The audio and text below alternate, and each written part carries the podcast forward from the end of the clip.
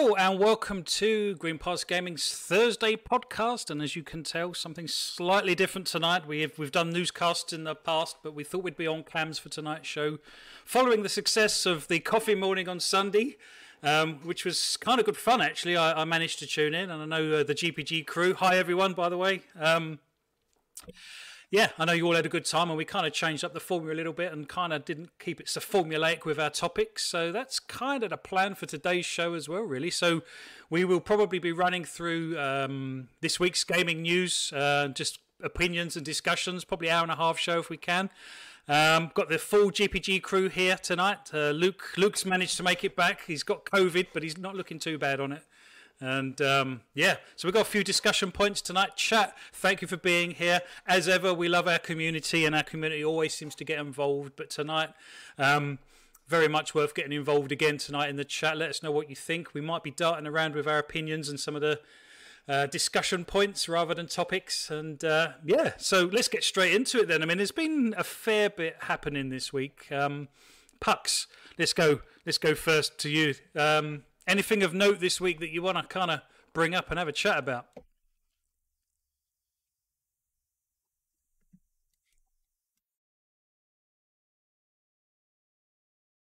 On myself, uh, and obviously since then I've been playing it pretty much every day, every time that I could. Uh, I've been really enjoying it so far, and I know there's been some uh, what's it like articles and other things, like other press things out there that are all kind of throwing the argument of you know has Elden Ring almost set a new precedent for open world games, um, which I know was an interesting topic. I know we was kind of talking just before we went live, um, which I find it interesting that, I mean, arguably yes, but I think a lot of people are talking there about like the user interface of things, aren't they? Such as like if you compare it to something like Assassin's Creed Valhalla or a lot of other stuff. Um, uh, so I've just seen in the chat, uh, BMG can't hear me. Can you guys hear me okay? No, it should be okay. It should be okay now. I think we couldn't hear the first four or five words that you said. Oh, sorry. Okay, I'll, I'll carry on then. Yeah, so things like Assassin's Creed, for example, that will plaster um, text and information and icons and stuff all over the screen. But then Elden Elden Ring, compared to all of the other titles that do that kind of thing, don't do it. Um, so from that perspective, I would argue that well, uh, Breath of the Wild kind of did it first, in my opinion. Uh, I imagine there may be a few others out there from years ago, perhaps that might have done it. Um, but in terms of recent years, Breath of the Wild is kind of the first uh, first game that I remember that didn't really throw UI in your face. Um, one of the interesting things as well, which is a good thing for Elden Ring, that because they've not done this, is I've seen a few people or a number of different articles and stuff almost complaining that um, oh, I don't know where to go because I'm not given objective markers, or I can't put icons on the map, or no icons appear on the map unless I put them down myself, and things like that. And oh, I don't know where to go. And it's like, well, that's kind of the design choice, isn't it? That's mm. the point of the game that you're meant to explore, you're meant to find things out.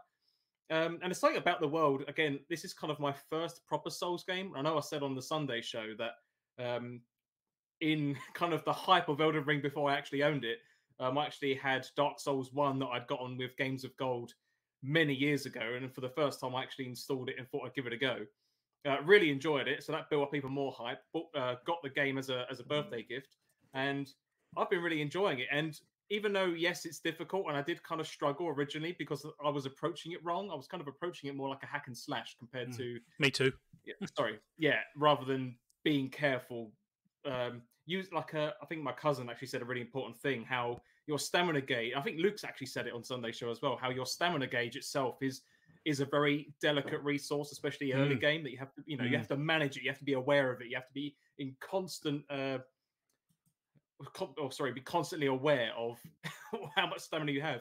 And I've well, we did some co-op actually, didn't we? Uh, we did last night and some other days. And if anyone hasn't done that yet, if you've got the game, I highly recommend it. If you have got a buddy you can play with, it's a faff it's a though. It's a faff getting in and out of games, isn't it? Why? Why have they made yeah, it? Yeah, I discovered that with Dark Souls. What is that? Well. I don't know why they made it so. I mean, Luke might have some insight into whether there's a specific yeah. Go on, Luke. What's the history behind, behind this? it? But I think it's an. I think it's an absolute pain in the bloody ass, mm. and I wish they didn't do it. To to be honest,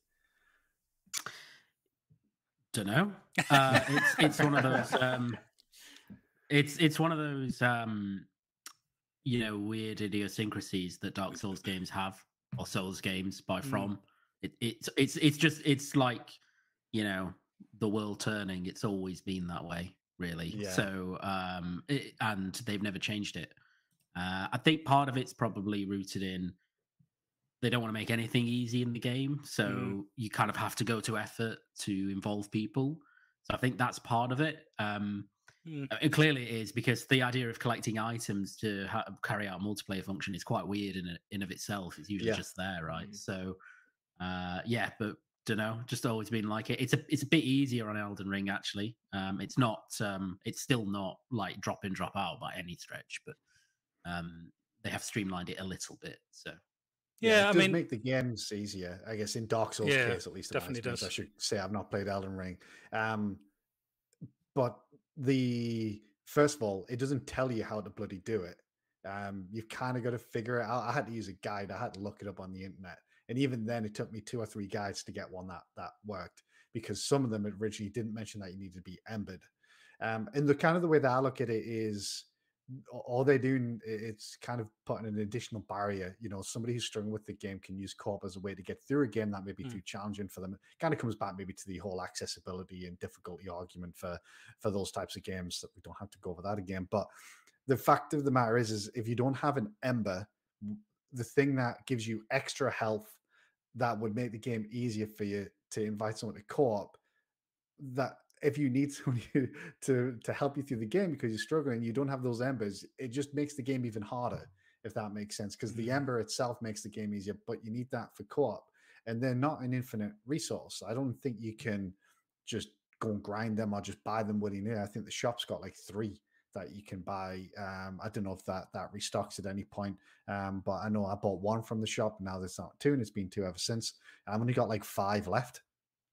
Um, I had about 15, but then that Sylvan, what's his face from the last boss I really struggled with. Um, he used about 10 embers because it took me that many uh, attempts to kill him. And that was even in co op. So, yeah, I, I, don't understand it. I wish they made that bit a, a, a little a little easier because it just seems to be doing it for the sake of making it more difficult rather than rather than anything else. It's a, it's a strange thing because in Elden Ring, both players have to do something quite unique. So the player that wants to join your game, well, first off, you have to set up a sort of a server password and a group password. And then the player that wants to join your world has to put a finger down, and the person whose worlds that they're joining then has to cast some kind of talisman spell. It's just whoa, why can't I just invite him? As well, don't you? Yeah, it's just weird. Yeah. But uh, to be honest, I've bought the game twice. So I'm not a Souls fan, right? And I've bought Elden Ring twice, and there's a story behind this. Um, and I think I've just seen BMG in the chat say pretty much the same thing, right? So I bought it, gave it probably an hour and a half, and thought, uh, what is this shit? What is this? I'm just.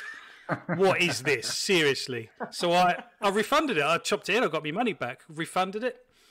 And then I don't know. The next day, I was like, "Ah." Oh, you called me. yeah, I was like, I was too hasty with that. I called Puck saying I've chopped it in. He's like, oh, "I've just bought it. We're going to play co-op." He's like, "Oh." So I bought the it again. Got you again. Yeah, well, I bought it again. Time.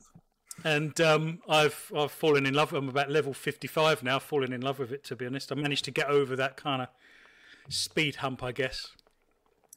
But uh, yeah, it's um, this one for you then. What at what point did did you change your mind to the point you went from what is this shit? to I mean yes you have to buy it again oh. to, to figure it out. You know what? uh, said, you absolutely love it so what was the turning point? It, it was us playing co-op. It, at that point it kind of started right. making sense that the game isn't unfair it's just hard. I know that sounds stupid and you know that before you pick up a Souls game but they seem just ridiculously unfair at first and then like you say it's it's a learning process. And you know when you when you go into battles a bit braver because there's two of you um, you become a, it becomes a little bit more enjoyable.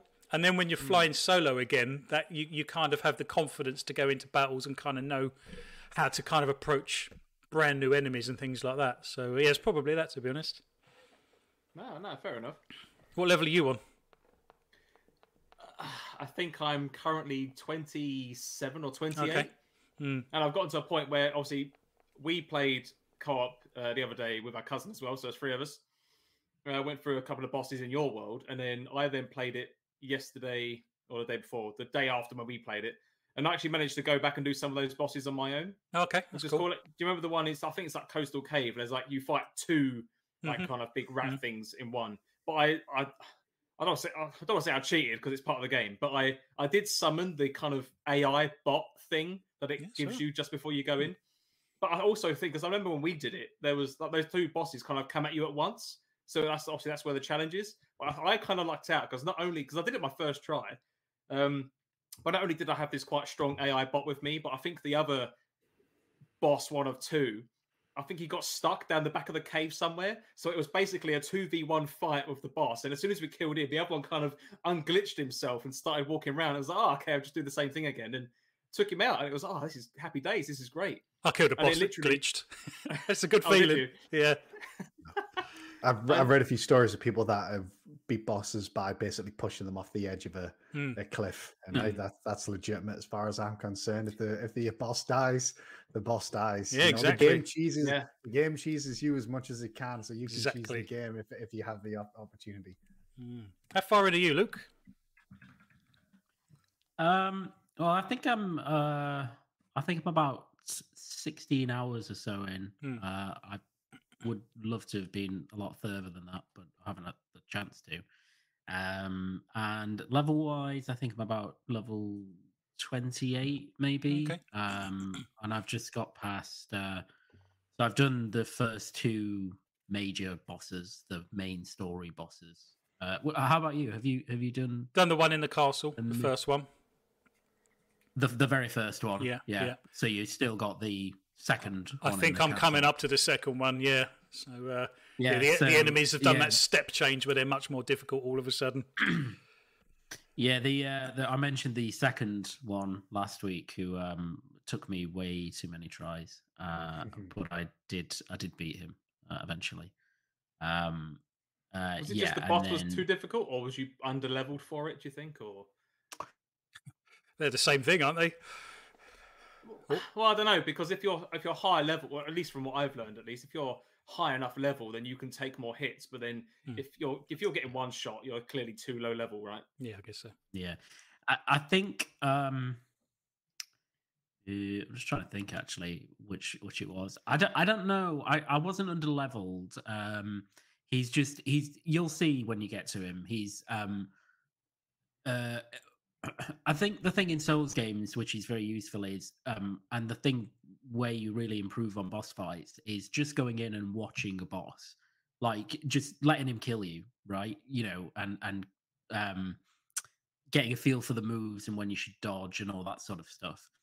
With the second boss, he's very hard to telegraph. Uh, his moves can be, you can think he's about to strike, and actually there's a slight delay. It's very deliberate, it's quite Mm. Um, not when you're getting absolutely pummeled by him, but it is clever design. Uh, that he's he's going around, and so I, I'd kind of um, and he he's got uh, well, he's got two phases. Um, the first phase was pretty fine, and I wasn't having much difficulty with that. Second phase, he was just kicking my ass. Like I was just really struggling, could not like break the mental barrier um, until I changed my approach in terms of the type of weapon I was carrying, and I thought, okay, I'm, I'm going to get him this way. Um, just, You, know, you, you might have an inv- incoming invite, Pucks, then when I get to that bit. Yeah, I'll give it a go. Yeah. I'll- you'll see he's, he's quite intimidating to look at as well. So you're kind of like, oh, you know, I'm in for a fight here, and then Oh, sure intrigued. enough, he's, but you know, yeah, he's he's he's cool. He's a really cool boss. So I've done him, uh, and then um, I'm into, and I mean this this game is just, you, I mean, I won't spoil it, but you'll see when you uh, beat him and you move on. Um, it's just uh, it's massive. This Mm. game. I mean, it's just absolutely enormous. I, I- I couldn't quite believe, um, you know, the s- kind of scale of it. Um, you know that that that first area, Limgrave, is essentially like the first area of Breath of the Wild was. That's- you know, that kind of That's where I am. I'm in Lingrave. yeah, Limgrave. Um, it's it's kind of like that, and then you realize it's a very small part of this very Mm. very big world. Um, and uh, yeah, so no spoilers, but uh, Uh, yeah, I've managed to make it to some other parts of the world, and they're incredibly hostile. And all of a sudden, like I say, all of the enemies are much more difficult to beat. But uh, no, that's cool. Well, Elden Ring. You know, when I was flicking through my friends list, it seemed like ninety percent of people were on Elden Ring at the time. I appreciate it's not everyone's cup of tea, but you know, I said that at the beginning, and I was wrong to be honest. So here I am, loving the game, and um, grateful I've bought it for a second time. Scott, you um you mentioned in the chat actually. There's been some chat around, and this is kind of came as a bit of a surprise to me around the uh, Xbox Game Studios, um, number one publisher mm. uh, last year, I believe, uh, as according yeah. to Metacritic. That was quite something, wasn't it? Uh, that? Uh, I mean, was that things like Flight Sim pushed that through the roof and? Yeah, I, I think um, the actually that was the year before contributors. Mm. Yeah, uh, well, Flight Sim does actually technically contribute oh. to because the Xbox version was released this this year, which had its own uh, it's its own game page in in Metacritic. So, mm. um, I mean, uh, if you look at the games that they released this year, they all scored pretty highly. Um, I guess if uh, I'm not too sure, I don't think Deathloop was included because Bethesda was listed as number four think the interesting oh. thing is Microsoft technically owned three of the top five publishers hmm. now because um, I think it went Xbox, PlayStation, or Sony, Humble, and then Bethesda, and then Activision. Activision and Bethesda might be the, the, the other way around. So technically, Microsoft owned the top three publishers from from last year. But um, from Xbox's perspective, they had Flight Sim for Xbox, mm. uh, Forza Horizon Five, which was the highest rated game of the year, if I remember correctly. Halo Infinite, you know, despite its problems, it still scored high 80s, mm. like 87, I think it averaged. Um, Psychonauts 2. Um, so they had overall a pretty good year, uh, but that doesn't really come as too much as a surprise in terms of the the quantity. I think if you look at the statistics the standard thing is the quantity or distinct titles as it was listed, where Microsoft was, I think, at like five or six distinct titles. Um, Sony in second place was maybe like 11 distinct titles. So obviously the volume of games that's being pumped out by Sony is significantly higher than Xbox. Yeah. but I think if I was to ask you guys, I don't think that would be much of a surprise. I think that's kind of I think where we've been at for the past couple of years, where the, I don't necessarily think the quality is a concern these days. Obviously, back in the day of Crackdown 3 and things like that, the, the quality uh, was maybe a concern. Um, you know, Crackdown, Recall, things like that, games that were obviously half baked and, and didn't review particularly well. But their output from a first party perspective, I think recently has been pretty good. You know, if you look at Gears, Forza, Halo, um, obviously more mm. recently in terms of how it's been updated sea of thieves flight sim age of empires uh, psychonauts um, obviously if you start counting the studios that they've acquired deathloop etc these games have all been scoring pretty high i think mm. the issue that microsoft has which has been the same thing for bloody years is quantity is getting the volume out i mean we're in a part of the year now where we're thinking right when's microsoft's next game going to be they Star- had halo and starfield uh, I mean, technically, it's probably Redfall, which was Redfall. due summer, but that's we've heard nothing of that. So mm. I think hmm. it's safe to say that's going to be delayed until the very least fall. So we're going to have gone pretty much the entire year mm. without seeing a first party release. We'll get maybe Forza Motorsport, that's rumored to be released this year. Um, Redfall, if that doesn't get delayed in 2023, and then uh, I, I guess we're we're expecting Starfield to actually hit its November release date. But that's it, and they've gone basically I, am going to assume at least nine months of the year because I, I, don't expect any of those three games to hit before October. Um, so we're mm. going to go nine months of the year without it, and then we're going to get three probably pretty good games. I mean, Redfall, I'm a bit iffy on. Uh, mm, yeah. I, I, like the look of it, but I'm not too sure whether it's going to score high. Um, I mean, how many of those types of games actually score really high? But you know, we've got, all got high hopes for Starfield, Forza mm. Motorsport is likely to score really high. Just look at obviously uh, Gran Turismo 7 scores. You know, I would expect it being a similar ballpark there. So again, the quality's there, but at this moment in time, it's just volume, isn't And then you look if if you compare it to PlayStation's side, they've had Horizon, um, Gran Turismo, uh, God of War likely this year. Last year they had I mean, even even the less well received games like uh, Destruction All Stars, um, but Miles Morales, um, you know, was that last year? Was that 2020? I guess that was 2020. I guess the output from Sony at least seems to be um, uh, just a lot better in terms of its quantity. Um, but yeah, I, I, thought it was just an interesting topic because you know there is always that meme around Xbox has no games or you know the the, the quality's not there, and and I think this kind of at least goes to show look the quant the quality isn't necessarily the the issue.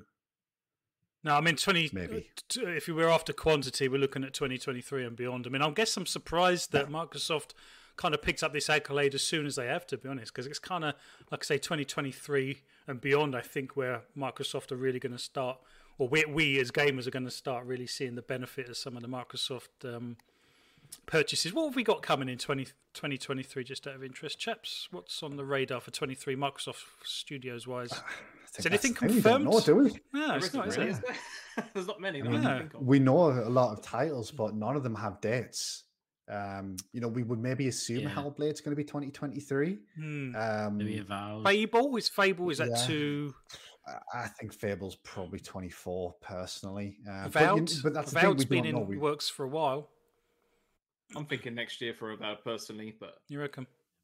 Maybe. Mm. Yeah, I, I think mm. that that sounds sounds about about right. Um, yeah, but, but we don't we don't know an awful lot, I guess do, do we? Um, we never know. E3 might come around this year, or whatever the show might be, and they might out of nowhere just shadow drop a load of stuff. Effectively, you know, like oh, this is coming out October, November, September. Well, there was a, there was reports that uh, Perfect Dark was a lot closer in production than people had perhaps first thought, which I thought Hmm. Ooh, I'm not convinced yeah. about that personally. Yeah, yeah bear in mind it wasn't that long ago they made the announcement about um, Crystal Dynamics, Crystal Dynamics yeah. basically partnering mm. up. I think that's when that went into full production mm. at that point. So I'm thinking 2024 for Perfect Dark, personally as you well, reckon? unless it's a smaller hmm. project, um, hmm. or you know, there's been rumors of being episodic in the past. Oh. I, don't necessarily believe those, but obviously if it is some uh, episodic, then um, maybe that allows them to push something out a little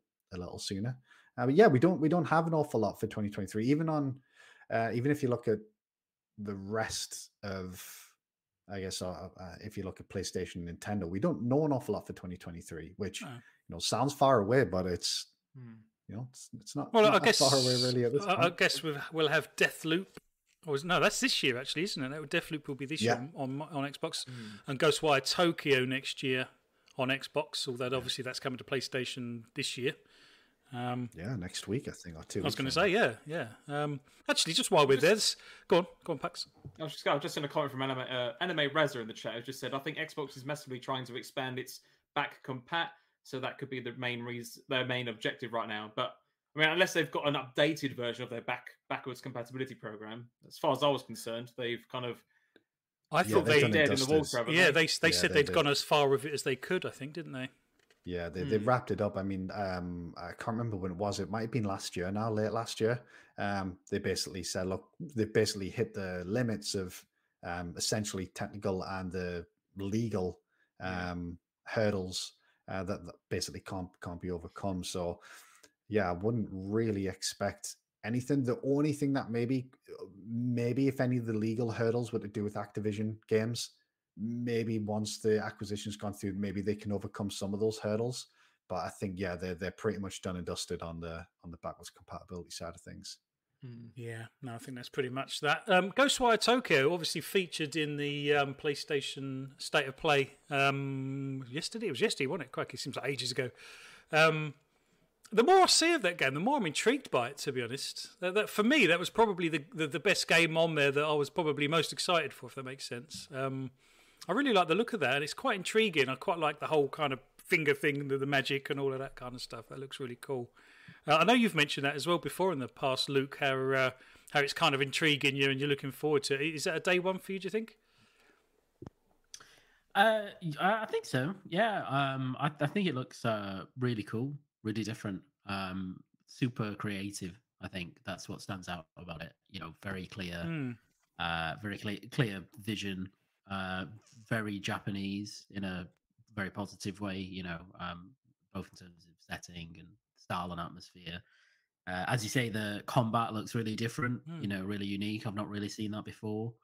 Uh, and uh, yeah, it kind of it started to look better and better the more they've shown of it. And uh, it looks like they're kind of doing a bit of the sort of thing they did in Evil Within 2, which was really cool, which was um, you kind of have this open environment and then it's almost like um, it's almost like a theme park. So there's like a you know there's a main story route through it, but there are all these kind of side things you can go and do where they've you know kind of curated some horror for it. And Evil Within did that, and he did it so it's exceptionally well. You'd walk into mm. a random diner in the world and spark off a mini horror quest.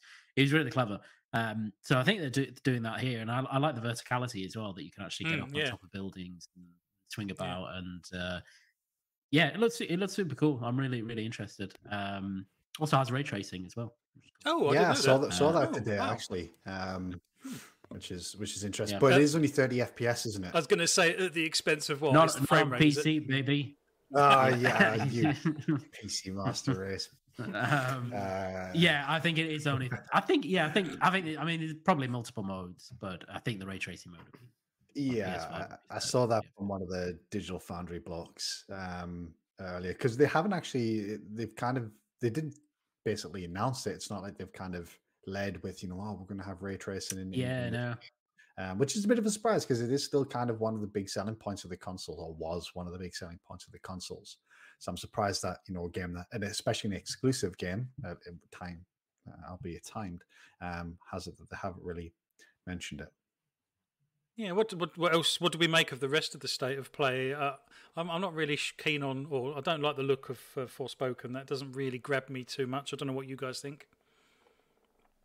I'll be honest. I I was out last night, so I didn't actually catch it, and I've not been able to catch up in terms of the general stuff that was shown. I, was, I saw like a list of things, and mm. the general impressions were that. No, yeah, didn't. exactly. That was that was the impressions I heard. It was a bit like whatever.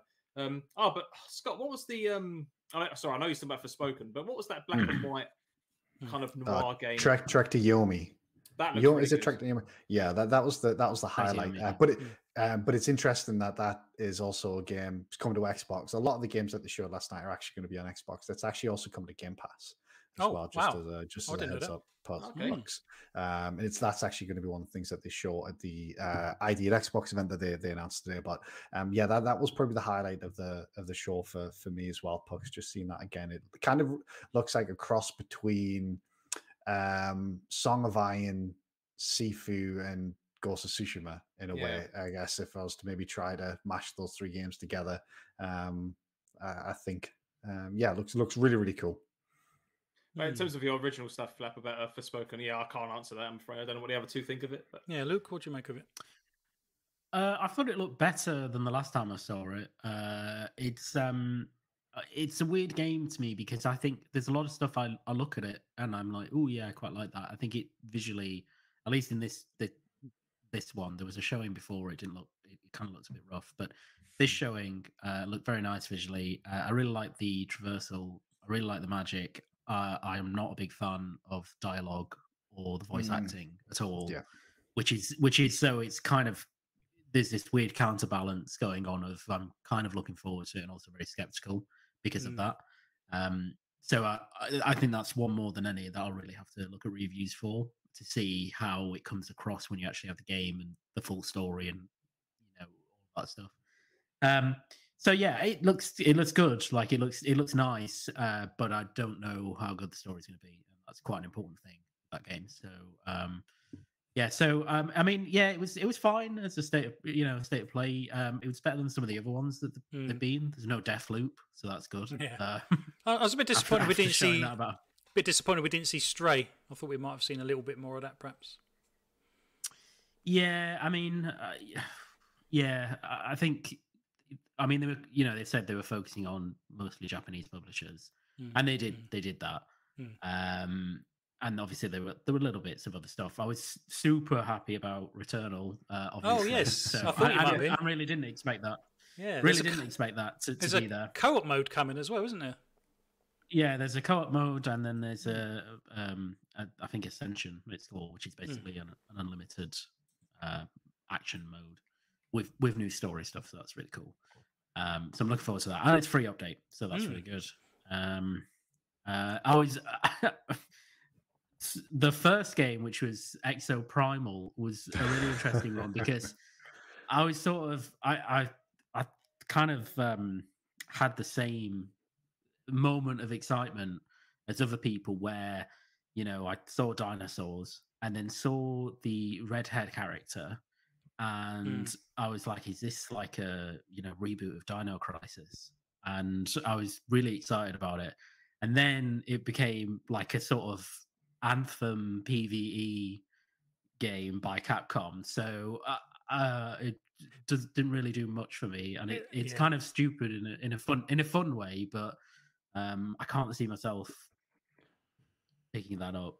Uh, we played. Was it Second Extinction? Yeah, we all play together once. Yeah. I, think, I think it was. Yeah, I, I yeah. kind of obviously got si- similar. Yeah, similar get vibes those to vibes. that. it, it already I think that- exists. Yeah, exactly. Yeah, I think the problem with that type of game, and I think Back 4 Blood um, had this same issue as well. As I was quite excited for Back Back 4 Blood, and I think it just died off really quickly because it needs to be bloody good. It needs to be really good to to grab Yeah. people, especially with it being a co-op game.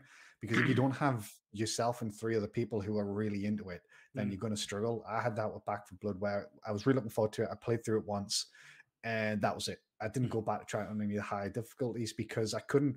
I, well, I probably would have, but I had no one basically that was really interested anymore. It kind of came and went very quickly. I think Second Extinction had a similar thing, even though it was on Game Pass. It's still Um, in and I'm a little preview. Second. Extinction, I think, technically. Mm.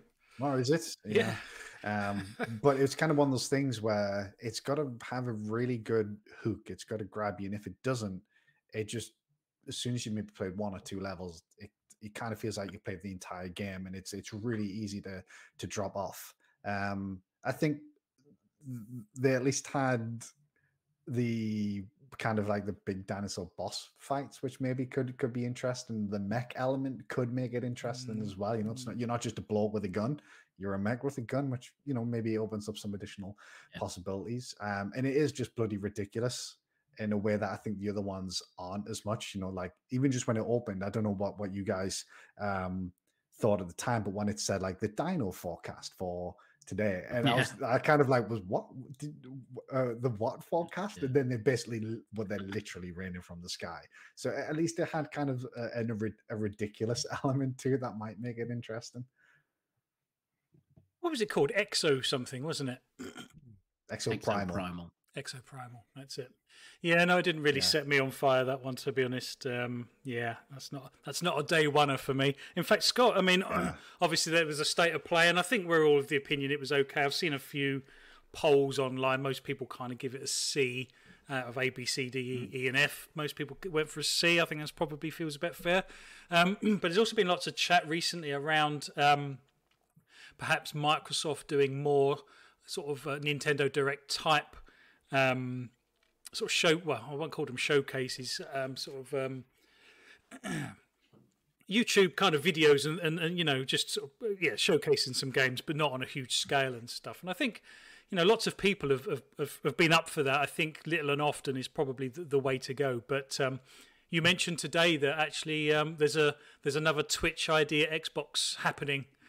Um, which, which, yeah, I was left a little bit dismayed by, if I'm honest, because I don't think the other two were particularly um, I'd like to think they've taken a lot of the feedback to heart and Well, hopefully it- just make yeah, it like but- an hour show. Yeah, but or if they something. Did it from had- show one to show two pucks. Uh, so No, if they'd this would be taken- the third one. if they'd taken the feedback, there wouldn't be a third one, in my opinion. Do you know what I mean? Yeah, Yeah. yeah, I think I think you're absolutely right. Unless there's unless they contractually obligated with Twitch to maybe do a minimum number of shows or over a course for year over the Yeah, that could be a thing. And, and to and to be fair, you know, like with these types of events, it's easy for us to sit here and talk about, you know, it, it was this or that or boring or whatever. Um, but I mean, the metrics at least must give them some encouragement to continue doing it. You know, you don't know what the engagement's like for people outside of our. You know, we often refer to our own little hardcore bubble that we've got, where we're completely engaged in the in everything pretty much.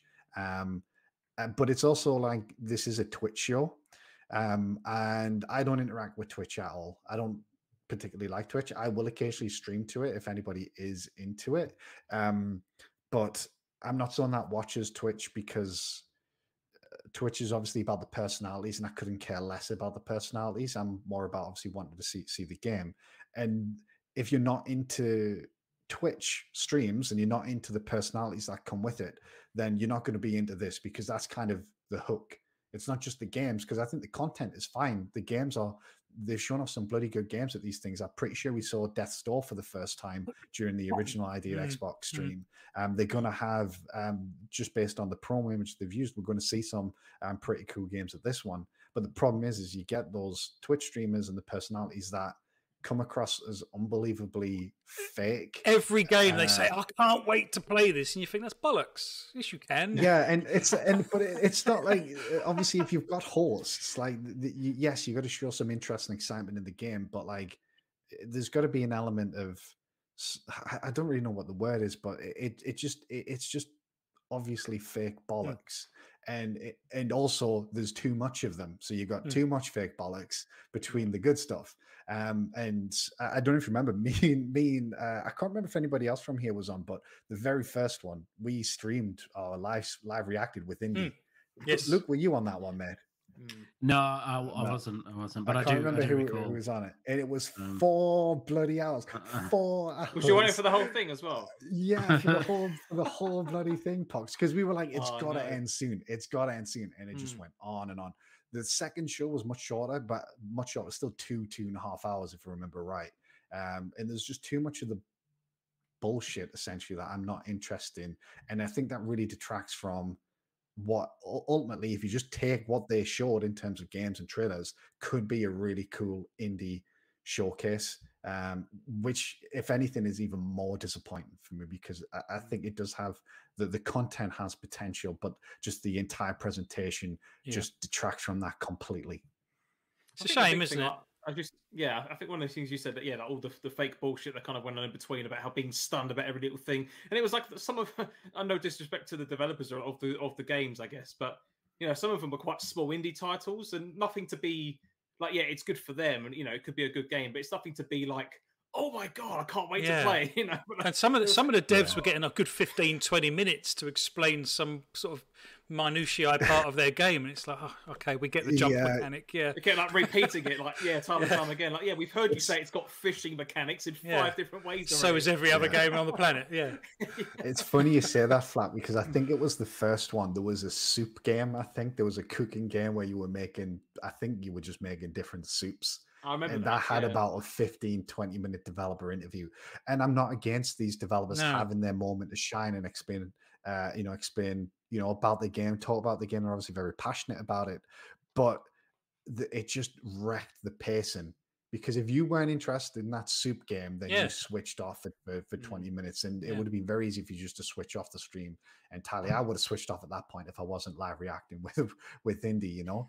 Um, so I think they could really address the format. But then again, like I say, you know, what what did the metrics say in terms of viewership and things like that? Um, I'm a feeling it could be there, right? Because surely a lot of people would have hung on in the hope that something good was going to come up afterwards. You don't you wait four hours for something like that. No, well, you, you never know. Sometimes you get a teaser at the end, right? So, yeah, but you watch it yeah. on catch up, don't you? I mean, yeah, yeah you don't sit point, through it live. I think the big problem as well, outside of um, I was trying to say this a minute ago, actually, you know, yes, the the kind of interview bits were just kind of fake bullshit, but I think it was the general interview style. It was like, yeah, you're picking these in the Twitch universe, you're picking arguably popular streamers, whoever they are, but then they have no interview practice from what I could tell when I watched bits of it. So it's like, yeah. you know, at least get someone. I mean, I appreciate a lot of people don't really conduct interviews often, right? I mean, we haven't really done it. So anyone, you know, give them a bit of benefit of the doubt, I guess. But it's like, well, if you know you're going to be doing this weeks in advance, at least have not only questions in mind, but practice. Like, do something. yeah, it's a really good point, Pucks, because there was a couple of the interviews that were toe curling. Um, mm. The obviously, I'm not going to criticize anybody for being um, nervous, you know, or, or anything like mm. that, because I'd be shitting myself if I was, you know, interviewing a developer live. Um, but it was obvious from some of the interviews and some more than others that the person interviewing was completely unprepared and they hadn't done their research on either the game or the developer prior. And I can't remember who it was, but there was one particular interview that stood out where, like, I, I don't know if you remember this, but the guy basically said, I could talk about this game all day.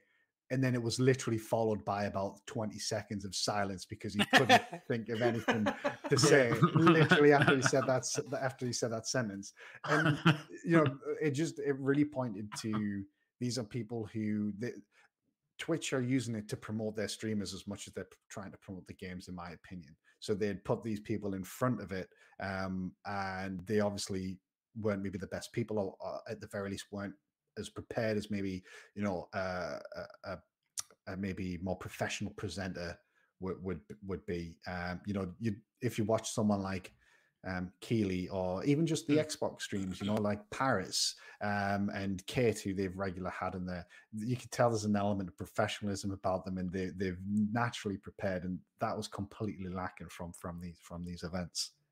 I think I think if it's 45 minutes to an hour long with developer interviews that rather than showing the whole 20 minute video reel that they captured with the dev edit it down to 3 minutes of the of the best part of that and like you say, you know, the, the handoffs and the trade offs between the hosts and the games and each other.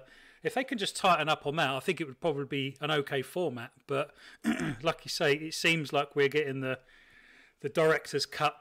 Um, or just do it at the end, like show all the main stuff first, and then have your interview Yeah, that's true. Afterward, mm. for those that are interested, right? So yeah, I, th- I think the the concern with that is probably you lose viewership. You know, as soon as the main show ends, people are gonna gonna drop off. You, you kind of like you said, pucks. You kind of want to keep that carrot dangling. Might not be a big announcement, mm. but it could be a trailer. Um, but I, I, think you know maybe going back to the state of play. I think if anything, you know, it was inoffensive at worst. Mm. you know, it was literally twenty minutes of your time. I couldn't even finish a coffee in the time it took yeah. me to to watch that show. So even if there was nothing at all that interested you, um, it didn't overstay its welcome. It didn't um, take up too much of your time. And you know, you look back and if you had one, even one thing in that 20 minute show that you were even remotely interested in, I think that's fine. You know, there was a couple of things in there that I think they showed that looked good. You know, I didn't particularly like the Square Enix stuff that they showed. Uh, I didn't particularly um, like the look of uh, a few things in there, but Trek to Yomi, um, I thought looked really good. Um, the uh, Forspoken, I've been critical of that in the past, but I thought that was easily the best showing it's had so far, but I've obviously got the same reservations as, as Luke. Uh, I've not played Returnal, but I know I knew instantly that people who played Returnal like Luke are going to mm. have loved that that particular update. Um, so even just those three things alone in a 20 minute show, I think, yeah, it didn't overstay its welcome. Mm. Uh, and I, that's the kind of thing I would like to see Xbox do is get rid of these really long shows. If you remember the Inside Xbox shows that they did on a monthly basis, that were basically just like was essentially QVC for Xbox, um, but they were like an hour and a half long. Um, but then you get these Nintendo Directs, these state plays that are 20, 30 minutes long. And like I say, at worst, they're inoffensive. Uh, at best, they've got something really exciting for somebody, and you get a lot, you get a lot out of it. So well, the other thing is the production quality is off the scale, isn't it? You know, it's it's up to eleven on, on, the state of play stuff. So, like you say, you know, if you come away from a state of play feeling disappointed, all that's happened is it's not met your expectations. It's not necessarily that it's bad; it just hasn't met your expectations, if that makes sense. And you know, there are people out there that would absolutely have probably loved yesterday's state of play because of the games that were that they're hyped for and stuff. So, um, but mm-hmm. like you say, with the Xbox One, it's just there's very little to find praise on. So we've got an E3 coming up with Xbox, haven't we? So do you think they might move to the sort of the the shorter Nintendo Direct type um, presentations going forwards? I'd like to think so. Is that really Xbox's style though? Is kind of my first thought. I mean, they quite like doing the big. Pizzazz. They like doing the big things, don't they? Mm. I mean, bear in mind, it's not just Xbox. They've also got the whole banner of Microsoft behind them, which I imagine do massive presentations all the time. So, well, to be honest, they've got so many know, bloody they've got so many bloody game studios now. So they, if they don't do little and often, it's going to be a two-hour show. yeah, but I suppose the other argument is that you're not going to be releasing games from all publishers all in one hit, are you? They're going to be coming out at different times, or the schedules will be no, but misaligned you, almost on purpose. No, you're right. But one thing that's become obvious, even since the beginning of this podcast, is that we're a little bit flaky on what the roadmap is for the rest of this year in 2023. So I think they're going to hmm. spend some time and effort filling those blanks in. And I'd like to think they're going to do that in little and often chunks rather than a huge blowout two and a half hour show. I think it's what. Hmm. Was it last year where yeah. we had? Was it like an April show or something that we had? So maybe mm. there's something coming next month, perhaps. Yeah. Sorry, Luke. No, yeah, I was going to say as well. I think um, you know, and, and Sony did this last year. I, I, can't remember when they had their big. Was it September? I think it was September. They had their big yeah. showcase. Something That's like right, that. Yeah. And um, you know, at, at that point, apart from Deathloop, they didn't have it. In, you know, first party wise. I mean, there were certainly big third party games coming out, but first party wise, they didn't really have anything uh, until you know uh, last month basically mm. with with Horizon and then and then GT7. But what that showcase does is it gets you excited to own a PlayStation.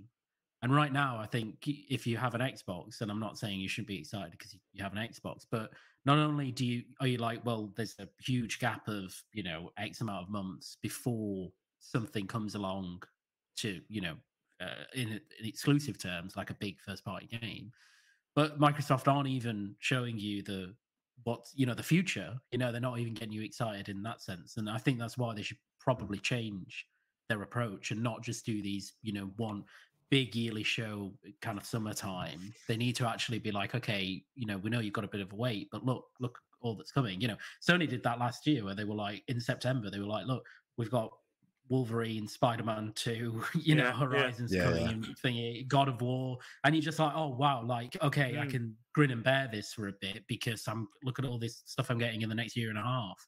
So I think Microsoft just needs to, to do that basically, just like have maybe two or three showcases across the year, like Nintendo do. I don't think they need to go to the state of a play state of play approach because I think that's almost sometimes I feel that's too much and that they're too inconsequential. The state of plays, like you, mm. you get an update mm. like the one yesterday. I, does that really need to be a separate state of play? Probably not. Mm. You could probably dole that out through trailers or in a yeah, larger showcase. Yeah, um, yeah. I think so uh, I think I think Nintendo have the right approach. I think Game Pass as well will help Microsoft bridge that gap because I think if they can get some day one or day and date releases onto Game Pass, or even some big games coming to Game Pass, that will help fill the gap until some of their big first party titles hit. But but even like you were saying, we, we don't even know what and when they're coming. I've got to be honest, Guardians of the Galaxy drop in, I think it dropped today actually, kind of came out of blue. Today, think, yeah. we, we didn't know it was coming until a couple of weeks ago. They they should have been hyping that, I think, to be honest. I mean, I know they probably don't want to dent the sales uh, on their storefront if they can help it, but hmm. Mm.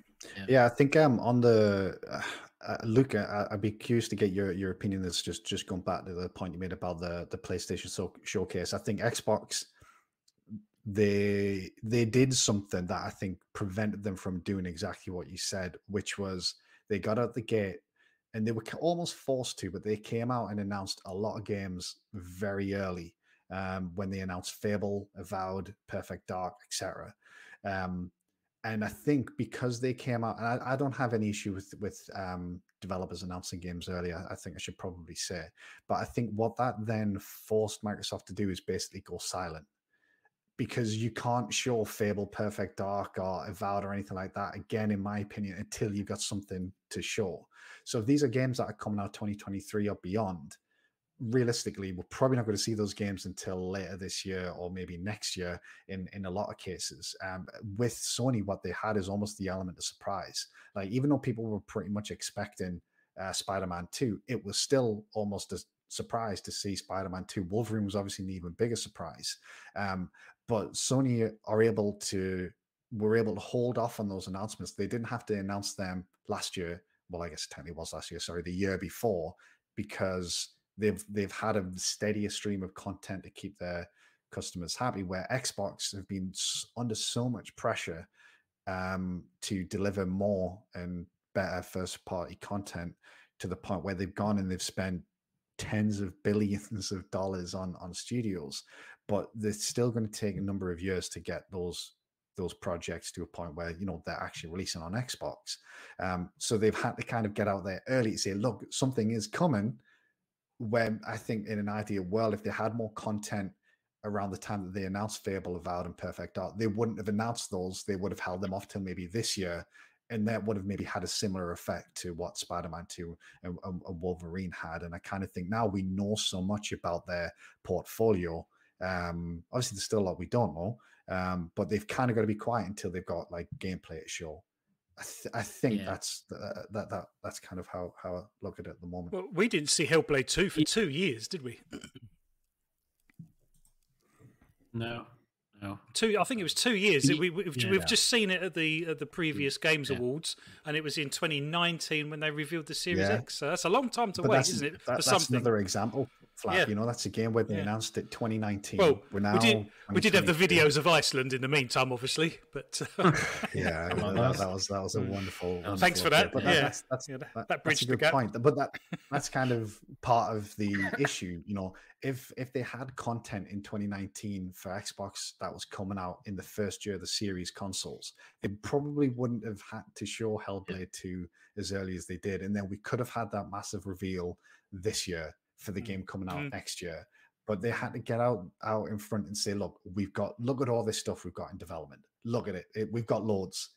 but then they can't they can only do that once you can't then just show another i mean they could i'd rather i hope they don't but they can't show another cg trailer of fable i don't think or perfect dark i think if you do that you're just going to piss people off um, That's- Yeah. no, that's that's a, that's a fair point. be more. So so if they're a little way off, you're you're saying that is we're not going to see them until they've got some actually sort of at least in engine footage. Then Yeah, I, I, th- I think so. I mean, they. I mean, Microsoft Hmm. uh, have been fond of a CG trailer, ha- haven't they? Let- Let's let's not um, pretend they aren't. But I think in an ideal world, you make the announcement with a CG trailer. I've got no issues. With, I know people have issues with that. I've got no issues with that.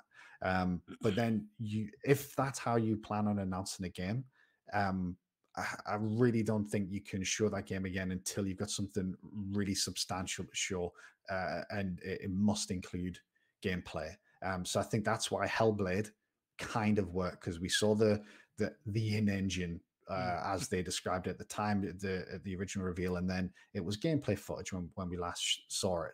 I think the same thing would have to apply to Fable and Perfect Dark. I don't think they can come out with just another CG trailer for Fable. I think you've got to show exactly what it looks like, how it plays, and the same with Perfect Dark because I don't think it adds to anything. I think all it does is um, if you do go for the route where you go for another CG trailer, I think that just maybe adds to the frustration of, of people, which takes away from the excitement a little bit. I think. well, we've only seen CG of Starfield, unless I'm mistaken. No, We we had haven't- that yeah, you're right. Very brief in-engine Yeah. Yeah. uh, clip. So you'd like to think Yeah. they've got something they could show kind of now, wouldn't you? For for at least Starfield. I think I think they do, but I think uh, BGS just uh, Todd Howard. I think he said before that you know they they kind of like to drop them like Apple products now, where they're you know it's a massive blowout. By the way, it's out in two months, three months, um, rather than doling out you know a little gameplay demonstration here or a trailer there. So, I mean, come summer you'll have you know probably 10, 15 minutes of Starfield alone in the Yeah. uh, showcase, I Yeah. would think. Um, uh, but yeah, no, I mean it's a really good point, Scott, uh, and I, I think it is fair. I mean, if you look at, um, I think there's no doubt, um, at, at least from a software perspective, I think Sony came into this generation much more well prepared. Because if you look at the release schedule, you know they back ended the PS4 gen with Ghost of Tsushima and Last of Us Part Two. They went straight into PS5 with you know Demon's Souls, Miles Morales, Sackboy. You know, there's very similar Ratchet and. Clank as well. Yeah, then a Yeah. couple of months after Returnal, Ratchet and Clank, then you had a bit of a lull, uh, but then not too long, Deathloop, and then right into Horizon, you know, Yeah. GT7, all that stuff. Whereas Microsoft really just had a bit of a torrid time of it. You know, obviously Halo was meant to be the, the big thing, and I, I think they that really did mess them up in other ways, which was not just that they didn't have a game, a big game to launch a console with, but also that, as you say, kind of pushed them into maybe saying, don't worry, you know, you should go out and get a console or get Game Pass because look, we've got all this stuff. We're Mhm. not ready to really show any of it, but but it's coming. So yeah, I think that's a good point. Maybe they will once they get into that cadence of releasing stuff, they'll start to change their approach and how they review Yeah. stuff. And, And to be honest, I mean, and it'll become a lot more fluid. As Xbox gamers, we're not really used to these long, quiet spills anymore, are we? I mean, we have had quite a lot of big blowouts and lots of stuff to talk about. Um, but we, we haven't really had anything since Christmas, which is quite unusual for Microsoft, to be honest. I'm wondering if it's all mainly down to. I mean, yeah. I mean, as I think as Luke kind of briefly mentioned, right during the whole PS4 era, Xbox arguably was obviously on a massive back foot, really struggling to gain back that momentum. So, I in a way, you could probably say that when you know when the Series X and that launched, they had to go big and showing all of this stuff coming out, as Luke already kind of mentioned, ahead of time to, to kind of try to build that hype. And not only have we got this new console that it can do all of this stuff, and we've taken out all the old shit that we mentioned from the last one, doesn't do any of that anymore. It's just a hardcore machine to play games to enjoy that content. Oh, by the way, not only is it all going to be coming to Game Pass, but here's all the stuff. And I think now they're kind of starting to really build that momentum over the last two years. It's as you say, it's now gotten to a point where you know, are they maybe sitting there thinking, oh, we announced things a bit too early or not? Or as Luke, uh, sorry, as Scott was saying a minute ago, but things like Fable, yeah, it's great to see a teaser trailer, but then it's been so long since we've last properly seen anything to the point where it's should they have maybe waited a bit longer so you had maybe had a tiny bit of gameplay as well, perhaps, or I don't know, but you know, so not yeah. as it backfired because it's probably because it arguably it hasn't backfired because it's you know they're making really good uh, momentum with with their systems, you know, and the Series S is doing really well as well. But then, you know, I think they wanted to yeah. beat PlayStation out the gate, or at least kind yeah, of match exactly. them toe for toe. Uh, and, and, without yeah. what they did, I think they wouldn't have had much to have done, to be honest. Um, I think it's a little bit of a case of you're damned if you do, you're damned if you don't. You know, I think because they were on the back foot, if they didn't do what they did, then that narrative of Xbox has no games would have continued. Um, you know, they they got out in uh, in front of that and announce these games early to show look we look at our essentially our, our, first party pipeline now. Look at how great it is. Look at these titles. Um, but then the consequence of that is right now it's kind of like well you showed them where the bloody hell are, are the are, are, the games. Um, so I, I, think because of the position that they're in they couldn't win um, so to speak. Um, obviously uh, I, I think they made the right call in announcing them uh, early. Um, because I think it was important that they improved the narrative around the I guess the the first party output from from Xbox. Um, and, I think Luke made a really good point is once they get into a, a, regular cadence of releasing these games, they won't have to do that anymore. They can probably no, save things for six true. or eight or maybe just mm-hmm. 12 months before. Um, but it's just it's taken them a number of years to get to that point because you know, game development takes what four, five years, sometimes six years or, or longer in some cases. So you know, the the, the studios that they purchased back in was it 2017? Ah, was it 2018 when they when they announced like um, Playground and games uh, and, and yeah, studios like 2018. Yeah. Yeah. Um, so we're still only four years out, and we've mm. had a pandemic in that time, and those studios were had prior commitments um, that that they had to um, get games out. Even someone like um, uh, inXile, I think they were still in the middle of developing Wasteland, which I know people really liked, especially fans of that franchise. But until we see the next thing from inXile, is going to be uh, maybe another year or two because they still had to get their commitments out the way and then they could start on something new. So it was always going to take time. And then, yeah, I guess these announcements and then Game Pass was essentially plugging that gap. I think you know the the third party content they bring do you think? Do you think there might not be a surprise uh, first party drop this year of a game that we haven't even heard of yet? Is that something they might have kept in their back pocket? Do you think? I think I'd like to think that there's going to be some things in the back pocket, right? Uh, yeah, not a big game, but a game. Yeah, yeah. Um, well, Ban- I mean, Banjo Kazooie remake keeps doing the rounds, doesn't it? Hmm. Yeah, I think I'm with with with Luke on that one. I think it's, you know, in terms of you know that we don't know anything or couldn't possibly predict you know because motorsport would be something that you know mm. uh, would be a really big drop but kind of mm. everybody's on you know kind of twigged to it and thinking that that's a possibility so uh, i don't i don't i don't think there'd be anything first party that will drop yeah. oh god where's that come and from and they have obviously already announced motorsport, um, so yeah. it wouldn't even be yeah. brand brand new or anything. Um, uh, if you listen to people like um, Jez Corden um, and things like that, I think there may be some smaller projects like um, I think Josh Josh Sawyer's project at Obsidian. Is it Obsidian? He's at yeah, yeah. Um, which is um, I think it's that, oh, what type of game did he describe it as? Like um, Disco Elysium, I think it was. Yeah, it's like a detective thing? Yeah. Is it? Um, yeah. Is that is it so, Belfry or is that a different project? No, I don't, don't I think, think, it's Belfry. Yeah. Um, yeah, but, but, I know which one you're talking about. Yeah. There's maybe yeah. a smaller project that like that that we'll see um, released. You know, I kind of get like grounded vibes. You know, mm. based on absolutely nothing but a smaller project from a smaller team within one of these studios that will be announced and released within a couple of months. I think that that's possible flat, but you know, nothing on the level of Starfield or you know, it's not like we're going to get a Gears Six trailer this summer and no, that's out, you know, no. this this fall or anything like like, that. And like I said, you know, perhaps Game Pass is there out for this. You know, if they can get some day and date titles into into Game Pass, they don't necessarily need to drop first party studios on us. You know, if they can keep the Xbox and Game Pass community happy by dropping some some fairly big titles, particularly day and mm. date. That that will tide us over, I guess. I don't know what titles they could possibly drop, but um, having said that, we had Guardians of the Galaxy drop today, which is quite a big title. I mean, it's not brand new by any stretch, but it's a bloody good game. So if you haven't played it, chat. Um, or anyone listening, now's the chance to jump in because I think you'll be surprised by how good that game is. It's kind of a linear yeah. game. Um, but but it's um, but it's bet- all the better for it. It's very focused and uh, it's got a great story and the characters. It takes a little while to get used to the the redesigned kind of characters, but once you do, you, are straight into the Guardians of the Galaxy kind of vibe, and it's uh, it's really cool. And we've got Shredders coming next uh, next Thursday, I believe. Scott, I know you're quite excited yeah. for that. Yeah, really, really excited. I'm. I was a big um, 1080 mm-hmm. snowboarding mm-hmm. fan, SSX fan. For those who played any of the uh, the XSN games on the original Xbox, the Xbox Sports Network, I think it was called. They had Amped hmm. um, alongside Links, the golf game, and Top Spin. Was it Top Spin? I think the the, the tennis game that was part of that. Um, the, I, I love those games. So Shredders has um, a little bit of an amped vibe to it. Um, That's been so, on your yeah, radar really, for a while as well, isn't it? Yeah, I mean, it's. I think it might be one of those ones that was announced at an ID@Xbox Showcase, um, if I if I remember correctly. So, yeah. like I say, the content is there, it's just not the format.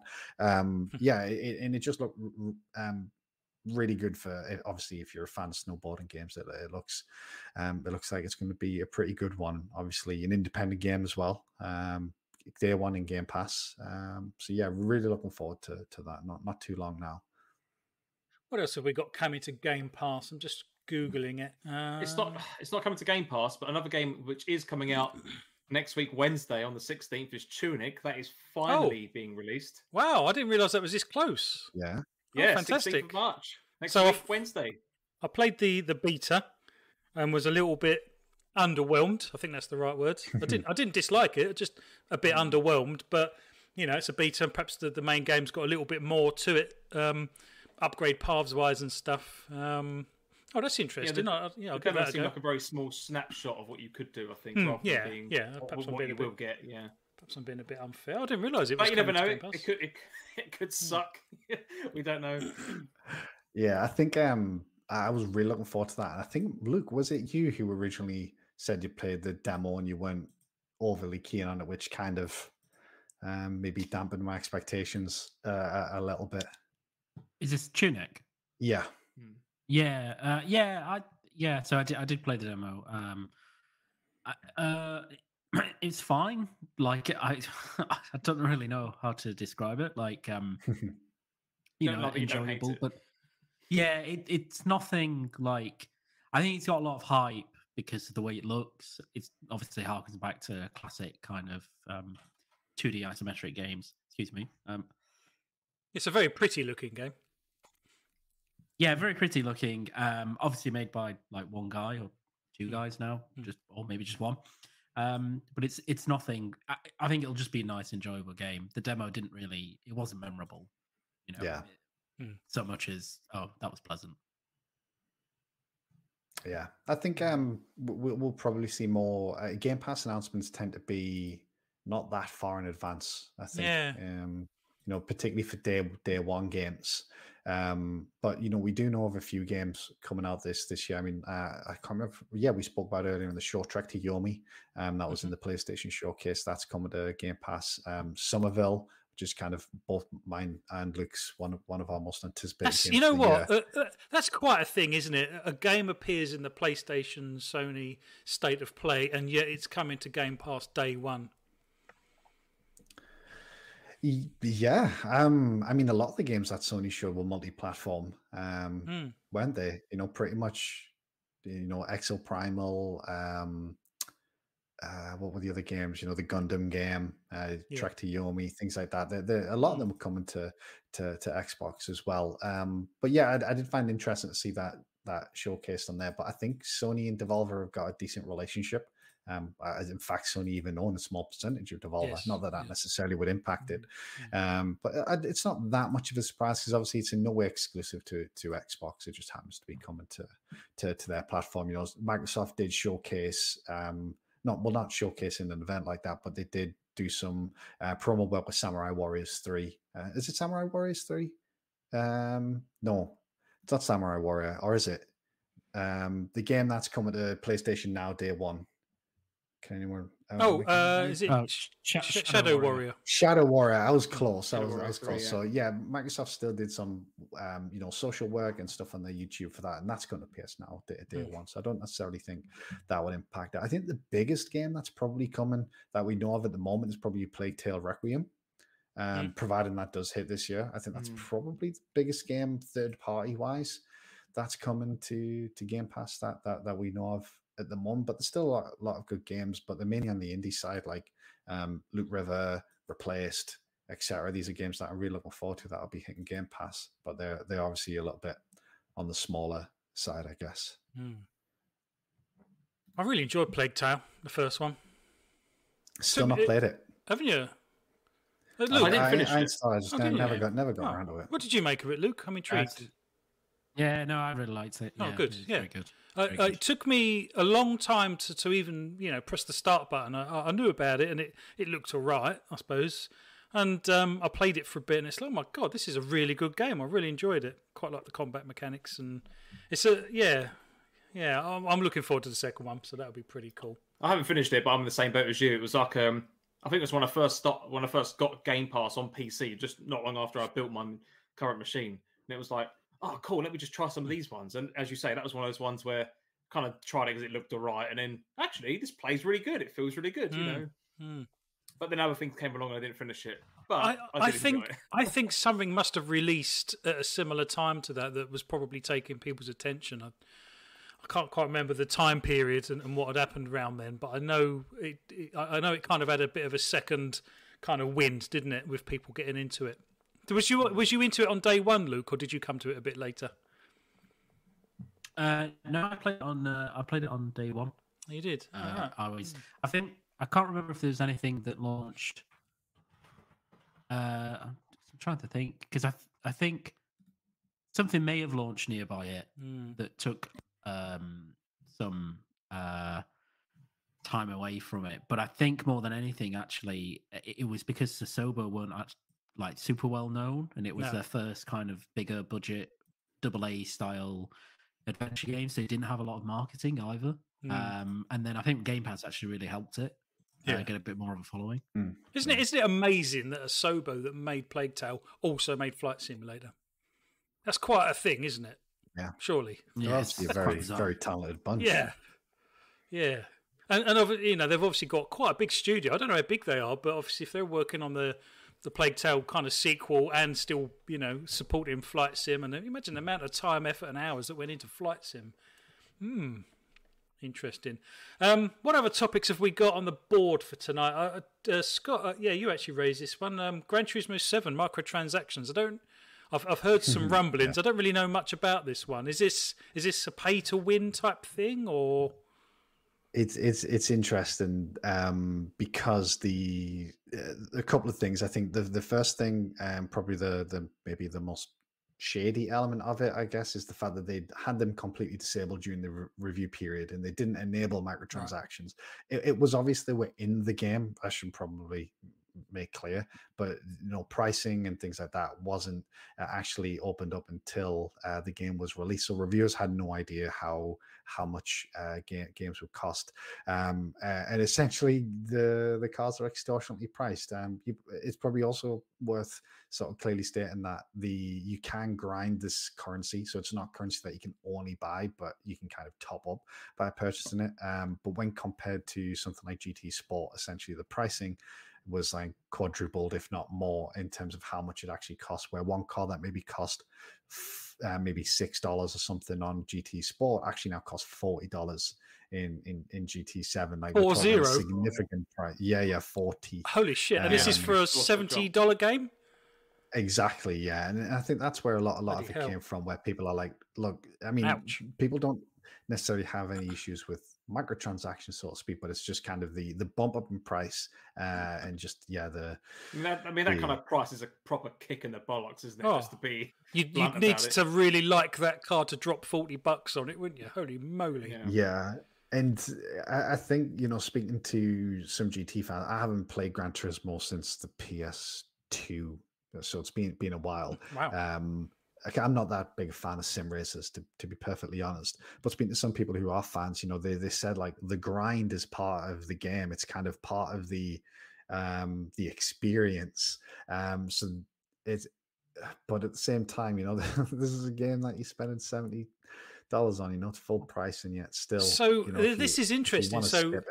Yeah, I mean, Forza Motorsport Seven could in, could obviously adopt a similar approach. Um, but I guess the thing with that is if you've got Game Pass, you, you technically you're getting it for free, so you might be mm. a little bit more willing to part with some hard-earned cash, I guess. But for for GT7 to do that, that's quite a big ask, isn't it? Yeah, but I, am not too sure whether Forza Motorsport would actually have it. I don't think Forza Motorsport 7 had any. Or I think, if I remember correctly, they were going to add something in, but they got a lot of backlash, so they didn't end up going going through with it. And then if you look at Horizon, they sell the car packs, but not mm, currency. If yeah. that makes sense, and obviously mm. both those games are cheaper, sort of from from the outset, and they're in Game Pass, as you say. So, um, mm. it, it is it is interesting. I think the the conversation around it's kind of died down a bit since, and I think you know people have maybe you know settled where they're just kind of grumbling a bit about it because it it, it is kind of one of those things where it's optional. You know, it's it's not necessarily pay to win, but I guess you know theoretically you could spend forty quid on the best rated car and then maybe theoretically take that into an online race. Obviously, you'd be in the similar class uh, as other people, so it's not you know fully pay to win, but there just is an element of. Um, I don't know. Just you, I think though, the price of the game, and it, it feels underhand, doesn't it? It's the yeah. point that exists in the first place, though. I think it's the problem, isn't it? it? Is the fact why should it be that much? Again, not to go back. To, I know it's a different type of game, and we've already kind of covered it. But I've seen some um, some articles talking about Elden Ring actually, but about the fact that it doesn't have any microtransactions at all. Not that the kind of game could maybe, well, I'm sure you could facilitate it in some way, but it doesn't have anything like that. You have to grind and earn it all in game, and it's the only way to do it. And I think a lot of people have actually from what I've read, have really appreciated that in a game. Like, oh, I don't have to spend real world money to potentially cheat the game, and it's mm. not even an option. And most people kind of, in a way, I think you almost get the old school feeling of you actually have to work for it and earn it. And I think even though, as you say, Scott, like yes, you could grind the game to unlock the cars, and the hardcore fans say that's part of the game, and okay, sure, but the fact that it's that or pay money, I don't know, it just it just feels like a cheap cheap yeah, money making scheme. I, I, know, I, know, a lot of games have done it, but it, it is kind of one of those things where um, you know, somebody, you know, and and even we find ourselves in the situation, you know, where life gets in the way. You know, we, yeah. we talk about that, you know, just trying try and do this show. Um, if you're adult full time job with kids and things like that, you might not have the time. You you you just might want to bloody sit down and and drive that Bugatti and but no no no because you've either got to grind the mm. 20 hours yeah, to get enough get credits that. or you've got you've got to stump up the the the cash and I, I think the biggest thing is probably just the bump because i say these games were relatively inexpensive i mean there was you know five or six dollars for a car still a lot but at the same time you know if you just really really bloody want that car five six dollars is fine um but then if you bump that up four or five times then you know it, it just yeah, uh, you you wouldn't do it, and then you then force to grind, or I guess the other side of the coin, again, though. So. I mean, rather than having, could you say that oh, you want to get home from work, and I I get that, I do agree, but at the same time though, go back ten years to previous gen when you know all you did was pay for DLC and nothing more. But there, but you know why couldn't they just have a, a mode where you could just play with all the cars anyway? And if if the main game is going through the going through the career mm. modes, I believe it is in Gran Turismo, then then just do that. I mean, why force someone's hand to part with some money in the you know knowing that there's going to be a load of people out there that want to get home from work and just you know have fun with their driving simulator or something when oh yeah. no sorry you have to part with some money if you want to do it the cheap way it's like just give me the damn car pay for the game yeah yeah i mean it's it's a it's it's it's a it's a valid point i, I can understand why you would lock like cars behind the content oh sorry behind some sort of wall, not necessarily Yeah, a paywall, sure. because you know you want people Yeah, to progression. to kind of constantly feel that they're progressing, yeah, and unlocking new things as they as they play the game. You know, they don't want this game to be a one and done in a weekend. They kind of want people to Mm. play this over months and if not years. Um, but there's just seems to be a better way. Oh, surely there's there's a better way of of of doing it. Um, yeah, because I'd be pissed if I just paid seventy bucks and then you know had to grind for hours and hours. And I think the main concern is you know that's an economy you know it's probably worth mentioning it's an online only game oh sorry you have to be online to play the game if i remember correctly Uh, they could very easily change that economy at any at any point as well they could increase the amount of credits that i needed to buy a car which kind of extends the grind Yeah. almost to encourage people i'm not saying they're doing that um But they you know, could. that is Mm. something that they could do and i Mhm. believe they actually may have done that with gt sport from speaking to some people who actually played played that game they, they changed the economy in the game uh, to make it more expensive to buy cars. Um, if I, please correct me if I'm wrong if anyone knows knows different, but I, I believe I saw that.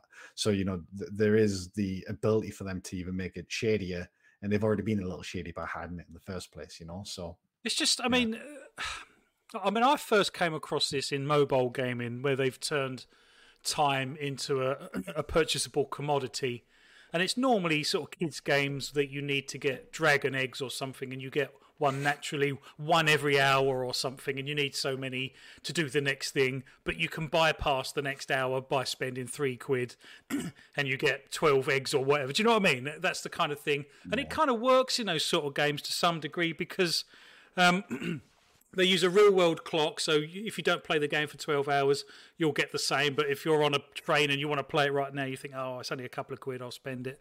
And it kind of works in those games because they're free but you know these big aaa games have tried to bring that you know um, pay some money to, to save some time kind of element. And it just doesn't work because like you say you know it's a full price aaa game uh, and they've you know they've always got the get out clause. Well, you know you can grind, you can get it, you don't have to pay these things. But that's kind of not the point. Like you say, you've spent seventy bucks on this bloody game. You expect to to be able to use it to its fullest out of the box almost. Like you say, I I understand there's a progress a progress tree sometimes it needed, but for it to be an absolute ball ache of a grind like that, it's just it's just so wrong in my opinion. But this is an age old argument, I guess. Yeah. Look, I know you you aren't a big sim racing kind kind of guy, um, but do you do you have any uh, particular thoughts thoughts on that, mate? I'm curious if um, you know, if, if if anything in particular stands out to you. I think that one of the things that's probably most jarring is the fact that it comes from Sony, who basically have Hmm. little to no microtransactions in most of their games. Um, obviously, GT Sport had them as well. But yeah, Luke, do you have any particular thoughts, mate, on that? Yeah, I think um, you know, it, it's not it's not good. Um, I don't know whether like they kind of just dis- not designed it, but they they just got a bit greedy with it all, and because pres- presumably GT Sport must have done pretty well in terms of microtransaction stuff because they brought it back, and obviously Sport was a bit different because it was heavily heavily online based and, and it didn't really have um, you know it wasn't a traditional gt entry.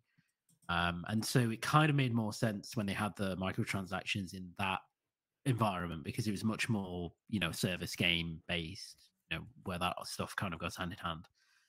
With this one you know i i do you know it's very cheeky to um you know release a a first party game at full price and then have microtransactions, which, if they were on the level, as I think, as you said, of GT Sport in terms of cost, I don't really think there'd be much of a complaint. But when you're talking like half the price or over half the price of the game for certain vehicles, it's a bit of a it's a bit of a piss take, really, isn't it? Um, Yeah. and I think I've seen most people say that it's not particularly uh, well. I've seen some people say it's not particularly grindy, or they don't feel like it's particularly grindy. But nonetheless, um, I don't think it's something that um, should be encouraged. And I wouldn't, you know, even if it was a game I loved, and I don't really have any affinity for track races like you, Scott. So, so you know, for me, it's just kind of like a almost a non a, a Yeah. non-consideration that I have about it. But but still, if it was a game that um, I was really into, um, I find it pretty egregious. Uh, I certainly won't be, wouldn't be buying anything, but I'd kind of um, be a bit pissed off about it for sure. Yeah, it's a shame gaming's got to this state. I, I hope it gets better, but I, I, am not convinced it will, to be honest, um, because there's nothing illegal in it. Un, unlike the sort of loot boxes where governments start to get involved uh, and look at things, um, there's nothing illegal about this. Just it's just immoral, I think, and that, that's not going to stop anyone. I don't think. Um, it's a shame, isn't it? yeah, it's corporate greed. I think it's the issue. I mean, I, have just mm. seen an anime res in the chat, which I completely agree with. Um, a number of comments. One of the ones that stood out is one of the latest ones who says, I personally think that DLC should be the only thing that should be added to a game.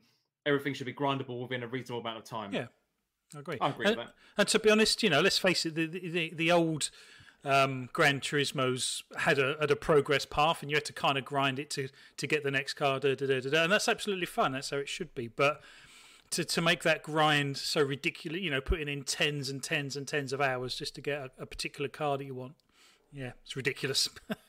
but uh, there we are. I think that's pretty much it for us today, chaps and chapesses. Anyone who's listening. Um, really enjoyed today's format show. Chat, let us know. Drop a drop a comment in the in the video once it's uh, once it goes as VOD um, on uh, onto YouTube, and just let us know if you like the format of the show. Um, we would appreciate um, some thumbs up, some likes, some subscribes if you're new to the channel. Uh, always appreciate those kind of things. Chat, thank you very much for being here. It's been great. We put some. I, um, go on. Can I? I was just going to say while we're doing the sign out. Um, it's for anyone who does, who isn't, who is maybe new. Please uh, consider joining the Discord. There should be a link in the description below. And for anyone who has been watching the show for a long time, uh, just wanted to remind anyone, on top of what you was about to say, Flat, that um, if you do have any particular recommendations or things that you'd like us to consider or see, uh, there is a particular text channel in Discord, which is called, uh, I believe, Podcast Suggestions. Um, so if you have any particular ideas or questions or things you'd like us to consider or things that, that we could maybe mention on the show, please use that channel because that will be the main place where we can see it. So if you do have any suggestions, please let us know.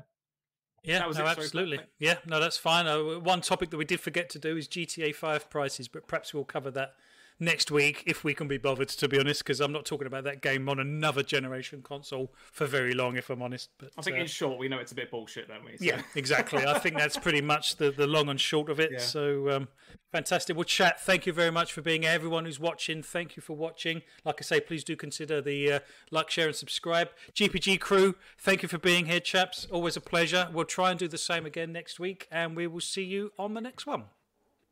Take care all